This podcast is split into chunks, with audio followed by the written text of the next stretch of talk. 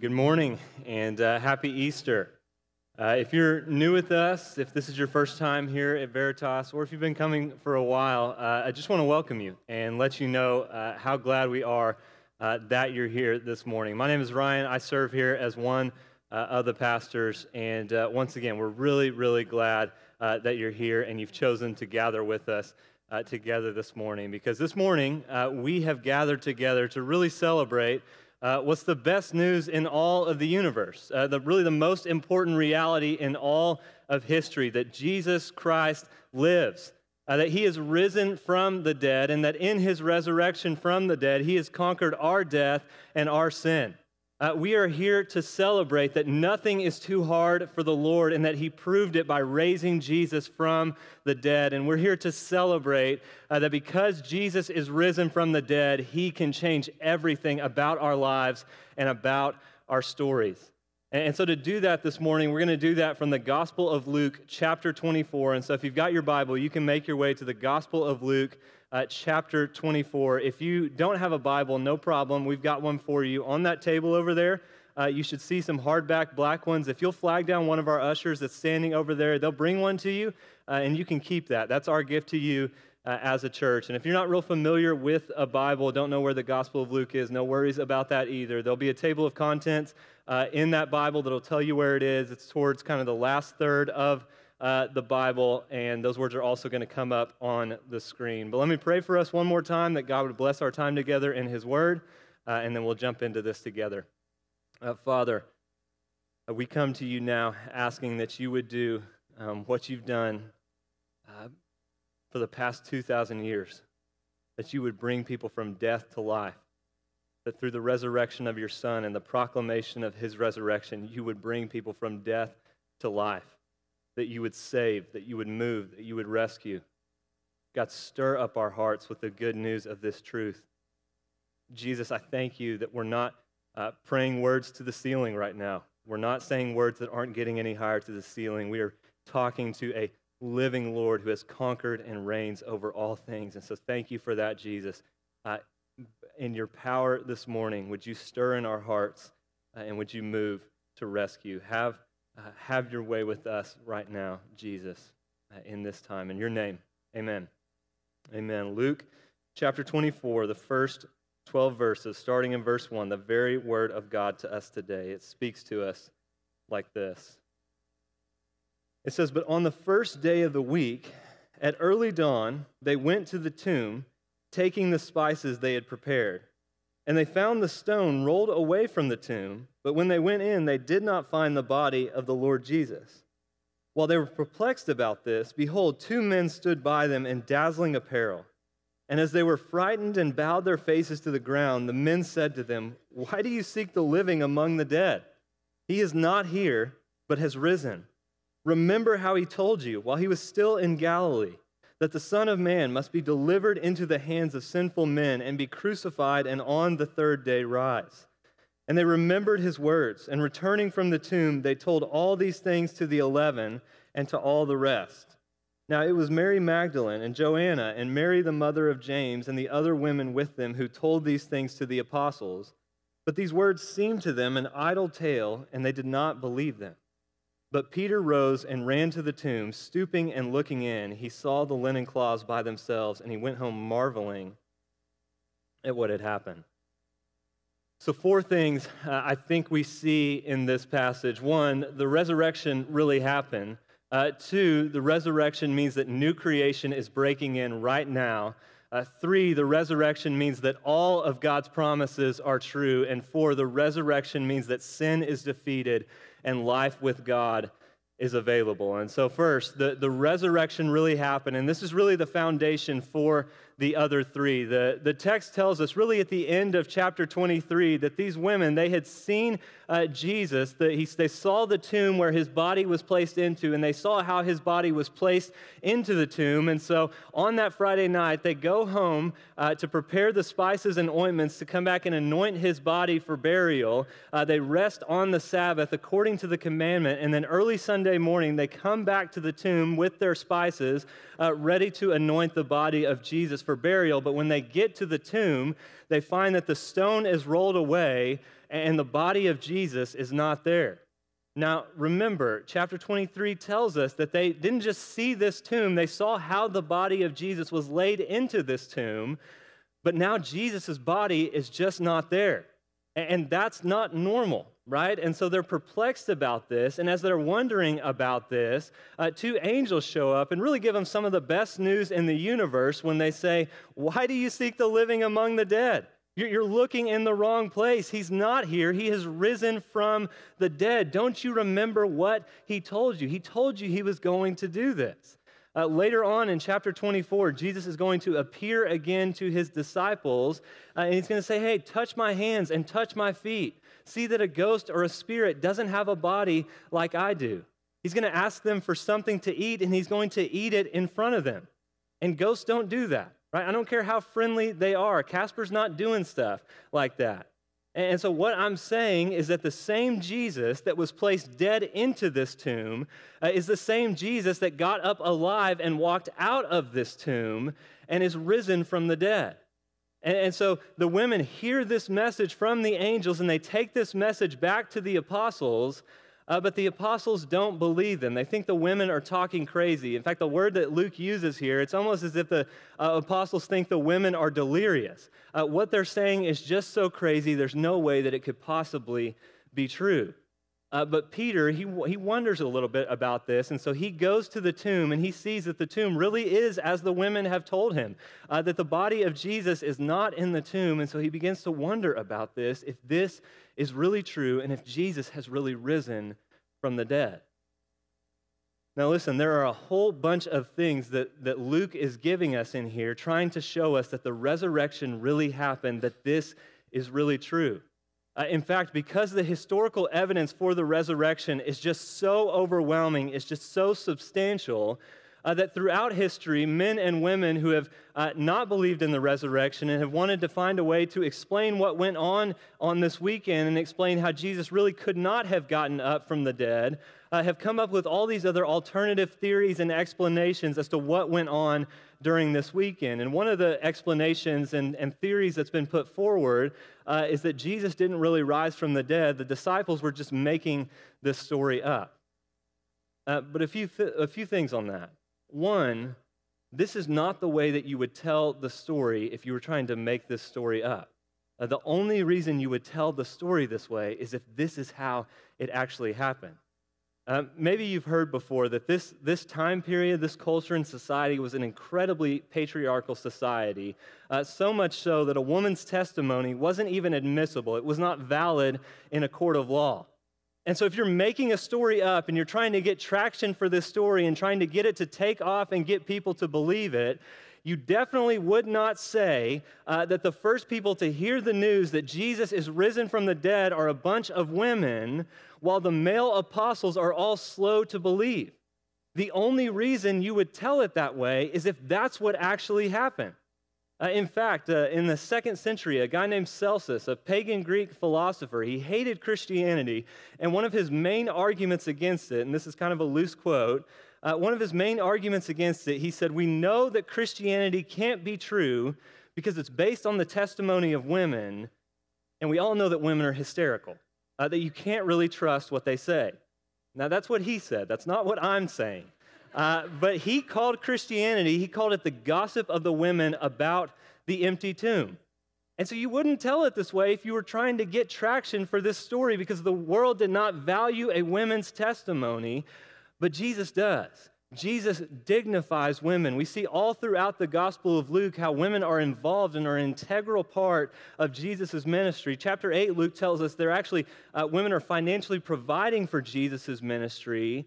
And Jesus is not ashamed of a woman's testimony, so much so that he sees it fit to make these women to be the first to hear the news of his resurrection. And he really makes them be uh, apostles to the apostles, the first preachers of the resurrection. They go and proclaim the resurrection to the apostles.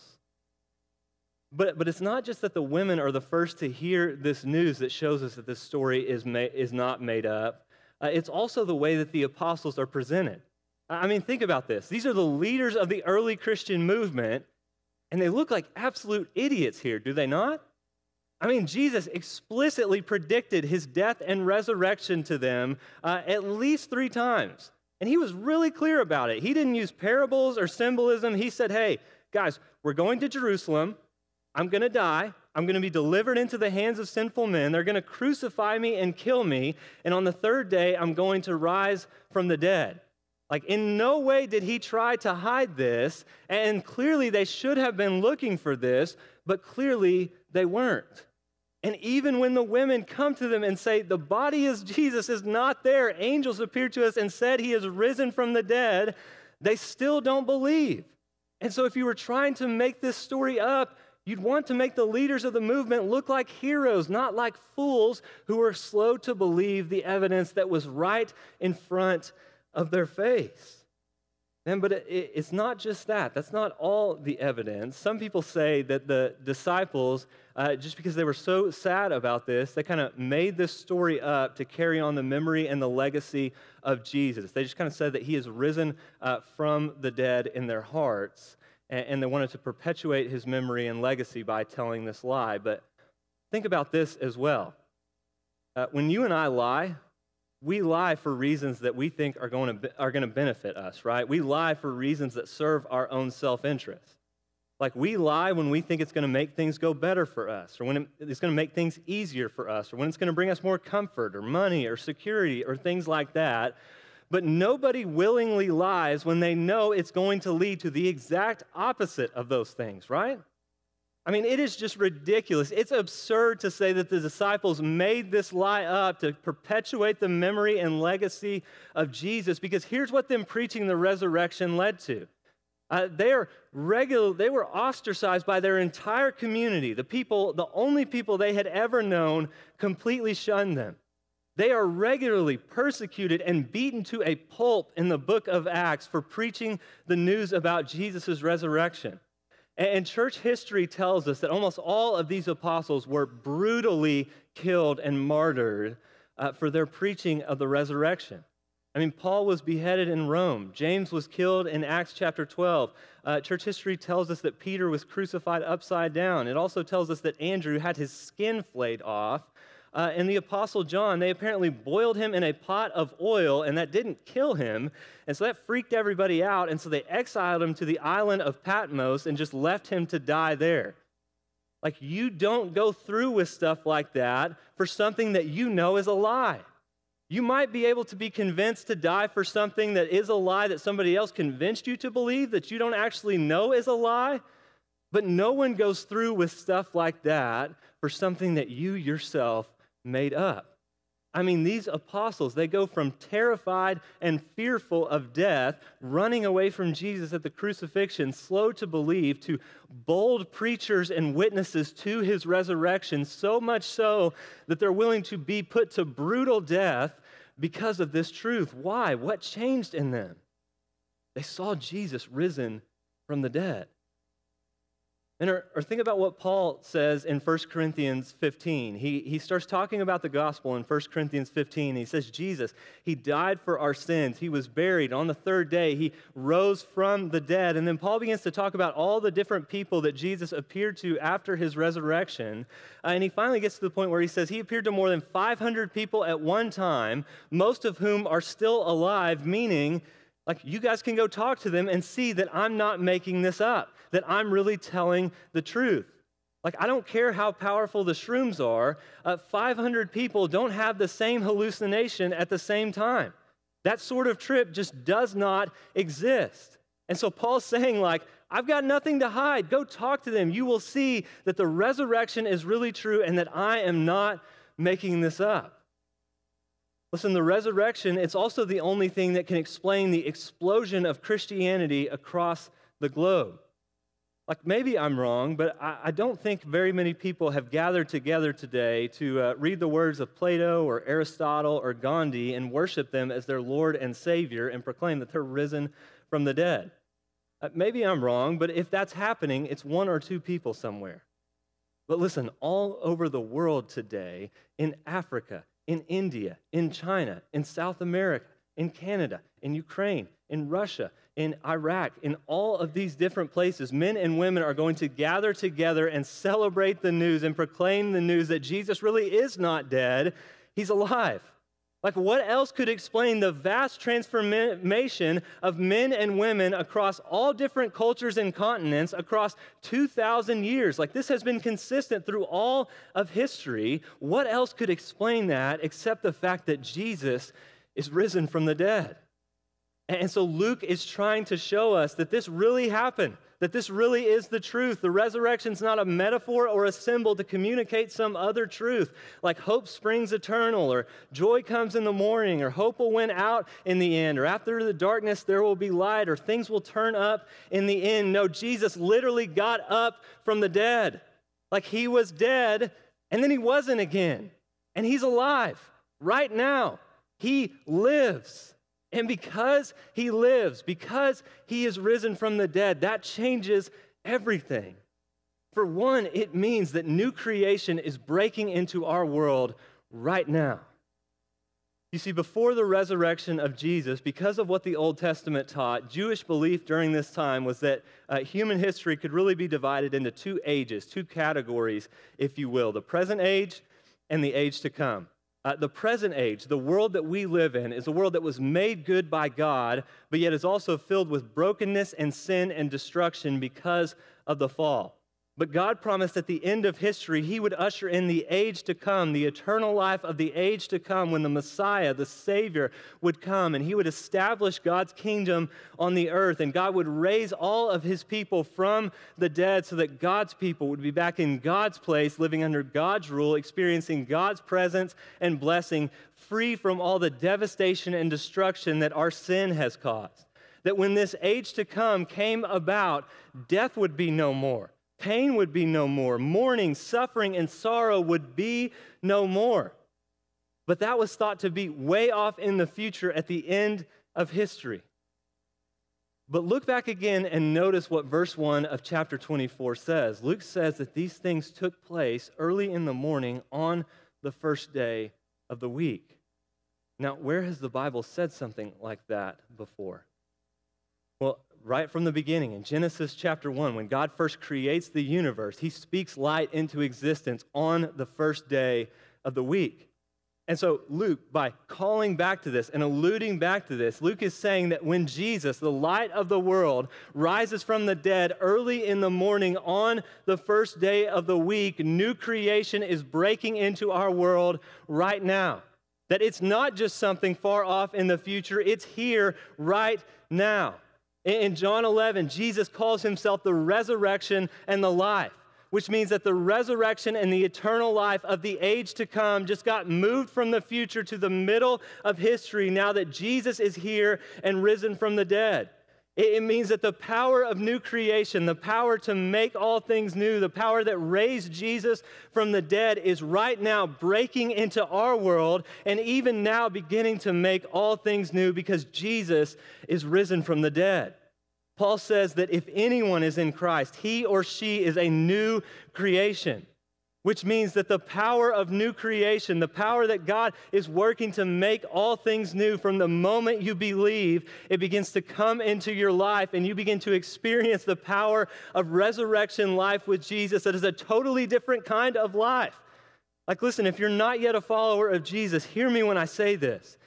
Christianity is not you get saved by Jesus and then you spend the rest of your life trying really hard not to sin and be a better person and be a good person and religious and go to church.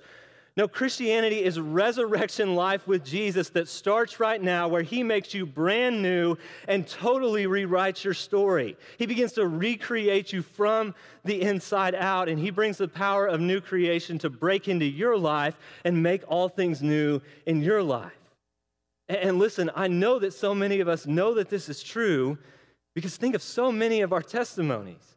So many of us, if we gave you the mic this morning, you'd be able to get up here and say, Yeah, I, was living for this, and I was trying to find freedom in this, and I was looking for happiness and satisfaction in this. But then Jesus broke in and changed absolutely everything about my life. Like my marriage is different. The way I parent my children is different. The way I work at my job and think about my job is different. The way I treat others is different because Jesus broke into my life with resurrection power and completely changed my life. And yes, of course I still sin. Of course I still struggle, but Jesus really is making all things new in my life. Like I'm not what I used to be. Listen, you didn't do that. He did that. That's new creation. That's resurrection life breaking into your life and making all things new. Like, where would you be had Jesus not resurrected your life? And I, think this reality, it should fill us with incredible hope, uh, not just for ourselves, but for the city of Fayetteville that we find ourselves in, and for our family members that don't yet know Jesus, and for our friends that just seem too far gone. Because look, Jesus is not the great commandment giver that has come to bring a new set of rules to make good people better. No, he is the resurrection and the life that can bring dead people back to life. This is who he is. This is what he has done. He is the one who can bring life out of death. He is the one who can bring hope where everything seems hopeless. He is the one who can make a way where there is no way. Like, listen, a, a, future pastor here at Veritas might not be here this morning because they're strung out on the streets of Fayetteville right now. Like the, the per, a person we baptize next Easter that gets in this trough and proclaims their faith in Jesus and what Jesus has done to bring them from death to life might not be here this morning because they're waking up hungover again after another night trying to find freedom and, and escape in the bottle. Like a future community group leader might not be here this morning because they hate God and they want nothing to do with Him. Listen, none of that scares Jesus or puts him off at all because he's powerful enough to turn all of that around. He is not in the business of making good people better, he's in the business of making dead people alive. Like, man, listen, this just fills me with confidence. It fills me with confidence because it means that we scatter out of this place back into the city of Fayetteville, not with a long list of rules from a dead guy that don't have any real bearing on people's lives anymore. No, we go with the good news of a Savior who is powerful enough to completely transform their lives and bring them from death to life because He's not dead, He's alive. Like, no addiction is too strong. No sin struggle is too deep. No one is without hope. No one is out of Jesus' reach. And listen, I believe Jesus has many people in this city that he wants to save, and he wants to do it through us. And so let's plead with the Lord for more opportunities to share the good news. Let's plead with the Lord to see more people getting in this trough and getting baptized and proclaiming their faith in Jesus. Let's plead with the Lord for more people that could get up here and say, I was an absolute wreck, but Jesus came in and changed everything about my life. And this is what Jesus can do. It's what he can do for you this morning if you're not yet a follower. That's what he's offering you. The resurrection means new creation is breaking in right now, but it doesn't just mean that, it also means that all of God's promises are true. Look back at the text with me at verses 6 and 7. It says, He is not here, but has risen. Remember how he told you while he was still in Galilee that the Son of Man must be delivered into the hands of sinful men and be crucified and on the third day rise. And so the angels tell the women, like, guys, you should have known that this was going to come about. Remember how he told you this. He foretold and promised that all of this was going to happen, and now it's all coming true. But look, the resurrection, it, doesn't just mean that God has kept this promise, it actually means that God has kept all of his promises. And this is really the foundation of our faith. This is the issue that faith stands and falls on. This question of is God faithful? Can I trust him? Is he trustworthy? Will he keep his promises to me? I mean, this was the great hope of God's people in the Old Testament that this is the God, that the God who he says he is is really who he says he is. That the same God who brought their forefathers out of slavery to Egypt would act again to save them and bring them back to himself that this is the type of God he is a God who never forgets his people or his promises and always comes through on his word, always does what he says he's going to do. And listen, the resurrection of Jesus proves it. The resurrection of Jesus proves that God is the God that he says he is, that he is the God who has the power to bring life out of death, to call into existence the things that do not exist, the God who has all this power and uses all this power to always keep his word, to always be faithful. Listen, at the darkest moment in all of history, when the Son of God lay dead in a tomb, God raised him from the dead. And so when you are in your darkest moment and you ask yourself the question, can I really trust God? The answer is yes, because he raised Jesus from the dead. How can I know that God will not forget about me or change his mind about me? Because he raised Jesus from the dead. He didn't forget about Jesus, he raised him from the dead. How can I know that the suffering I might be walking through right now won't be the end of my story? Because he raised Jesus from the dead, and his resurrection guarantees ours.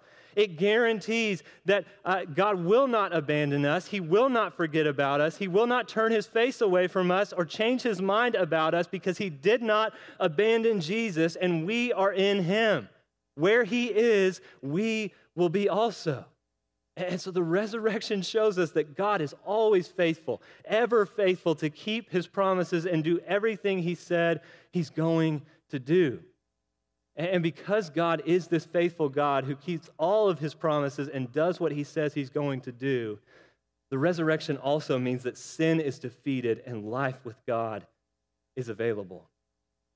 If we're going to understand the resurrection, we have to keep it connected to the cross. Uh, the cross and the resurrection is one movement, it's one act of God to save us. It's the two sides of the same coin. On the cross, Jesus becomes a substitute for us, standing in our place to take the judgment that we deserved and pay the penalty that we owed for our sin. Uh, as Jesus is dying, the, the curtain of the temple is torn in two, symbolizing that the way back into the presence of God has been opened.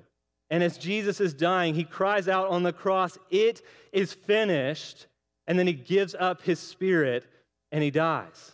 Now, when Jesus cries out, It is finished on the cross, he is saying that he believes that through his death, the debt that we owed for our sin has been paid for in full, that he has paid for it, and that we owe for our sin no more. But listen, here's the deal if Jesus remains dead in the grave, then he was wrong. Like, it is not finished, he is finished, and we are still in our sins. This is what Paul says in 1 Corinthians 15. He says, If Christ has not been raised from the dead, we are still in our sins. Think about it like this. Let me borrow an illustration. Let's say that uh, you commit a crime, and uh, the judgment rendered against you for this crime, the payment that you're going to have to pay for this crime, uh, is 10 years in prison. So, how do you know when the debt for that crime is paid for in full and that you've really paid it off? Well, after they unlock the prison doors and let you walk out as a free man or a free woman after 10 years in prison because you've paid the debt in full, you've served the time, you've paid the penalty. Well, in Romans chapter 6, Paul says that the wages of our sin, the earnings of our sin, the, the curse of our law breaking that we deserved is death. But Jesus on the cross says that he took that curse for us, that he paid the debt in full for our sins, that he uh, conquered it in full and, and paid for it. How do we know that Jesus is actually telling the truth and that he really has paid for our sins in full? Well, on the third day, the prison doors of death opened and he walked back out into life. Listen, if the resurrection is like a check, if the cross is like a check paying for your sins, the resurrection is the proof that the check cleared, that your sins are still in the grave because Jesus is not. Like Jesus's, it is finished on the cross is answered by God the Father's, yes, it is in the resurrection. Look, look, if you could out sin the cross of Jesus Christ, then he would still be in the grave. But since he's not in the grave, you can know for certain that your sins still are. If you, if you are trusting in Jesus, you are not in your sins, you are in Jesus. And Romans 8 says there is no condemnation for those who are in Christ. None. Like you will never face judgment, ever. Do you realize how freeing this is?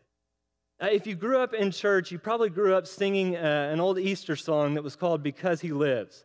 And, and it says, Because He lives, I can face tomorrow, because I know that He holds the future.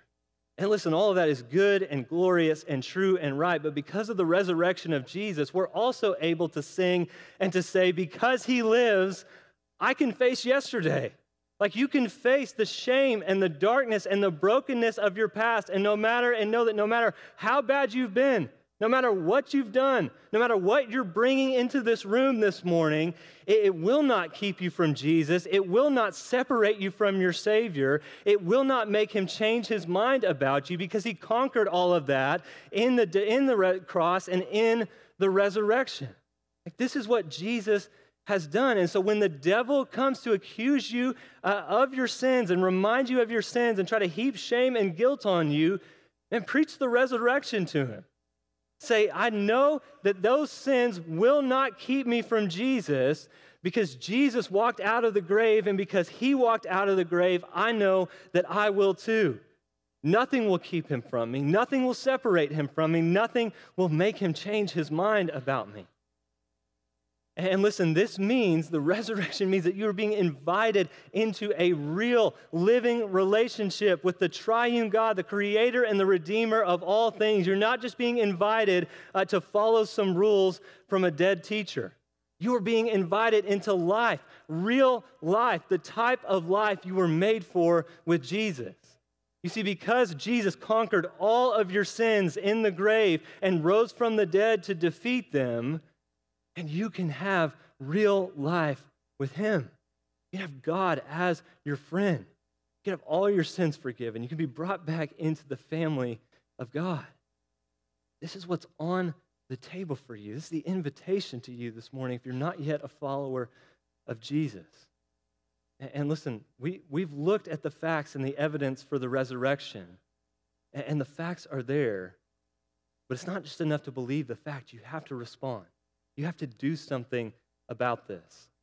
Uh, I used this illustration last year on Easter, but I'm going to use it again because I think it's just so clarifying uh, of the response that Jesus is calling us to here. And so there's a story uh, about a famous acrobat, a tightrope walker from I think the 18 or 1900s, and uh, he was super talented. He had the ability to just kind of wow all of these crowds with his talent and how he was able to do all these kind of tricks on this tightrope over massive heights. And so he had this whole routine where he would uh, go out to the middle of the tightrope and he would eat his lunch on the middle of the tightrope. And then he would get his bike and he would ride his bike back and forth uh, across the tightrope. And then he would get a wheelbarrow and he would push the wheelbarrow back and forth across uh, this tightrope. And so after he would do this whole routine and, he's kind of got the crowd worked up, he would ask the crowd uh, if they believed that he could put 200 pounds worth of weight in the wheelbarrow and bring it back and forth safely uh, and get it back safely to the other side. And of course, after everything that the people had seen, after everything that the crowd had seen, they all said, Yes, of course, we believe that you can do this. But then he would ask the crowd for a volunteer, a man or a woman, to step out of the crowd and actually get in the wheelbarrow to prove that he could really do this. And no one would take him up on the offer. No one would volunteer. No one would get in the wheelbarrow. You see, they believed a fact about this that this man really had the ability to do this, but they didn't actually believe it enough to trust their lives to him. They didn't actually believe it enough to actually get in the wheelbarrow. But listen, this is what Jesus is calling us to do. Like the facts are there. He, he has risen from the dead. But it's not just enough for you to believe the fact, you have to respond. You have to get into the wheelbarrow. You have to believe that Jesus really has died and he has risen from the grave to forgive your sins and give you life with him. You have to believe that because Jesus has risen from the dead, He is the Lord of the entire universe, which means that your life is His and you have to submit your life to Him. You have to give it over to Him. Like, this is the question you have to answer this morning Did Jesus rise from the dead? If He did, He's not just one God among many. He's not just one good option among many that you can kind of take or leave, pick and choose. If he did, he is the Lord of the entire universe. And you have to respond. You have to come to him. If he did, everything he said is true, and you have to deal with it. And listen, I just want to plead with you. Everything we've talked about this morning is on the table for you if you will come to Jesus.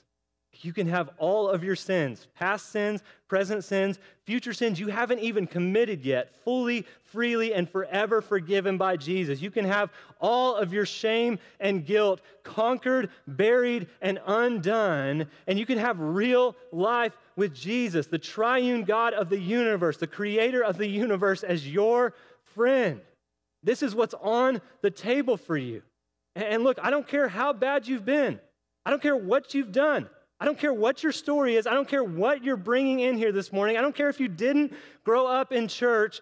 Jesus, the risen Jesus, is offering this to you right now. He's offering himself to you right now. Jesus has lived in your place the life that you could not and have not lived. He died for your place, the death that you deserve to die for your sin, and he rose from the dead so that you might rise from death with him. But you have to respond.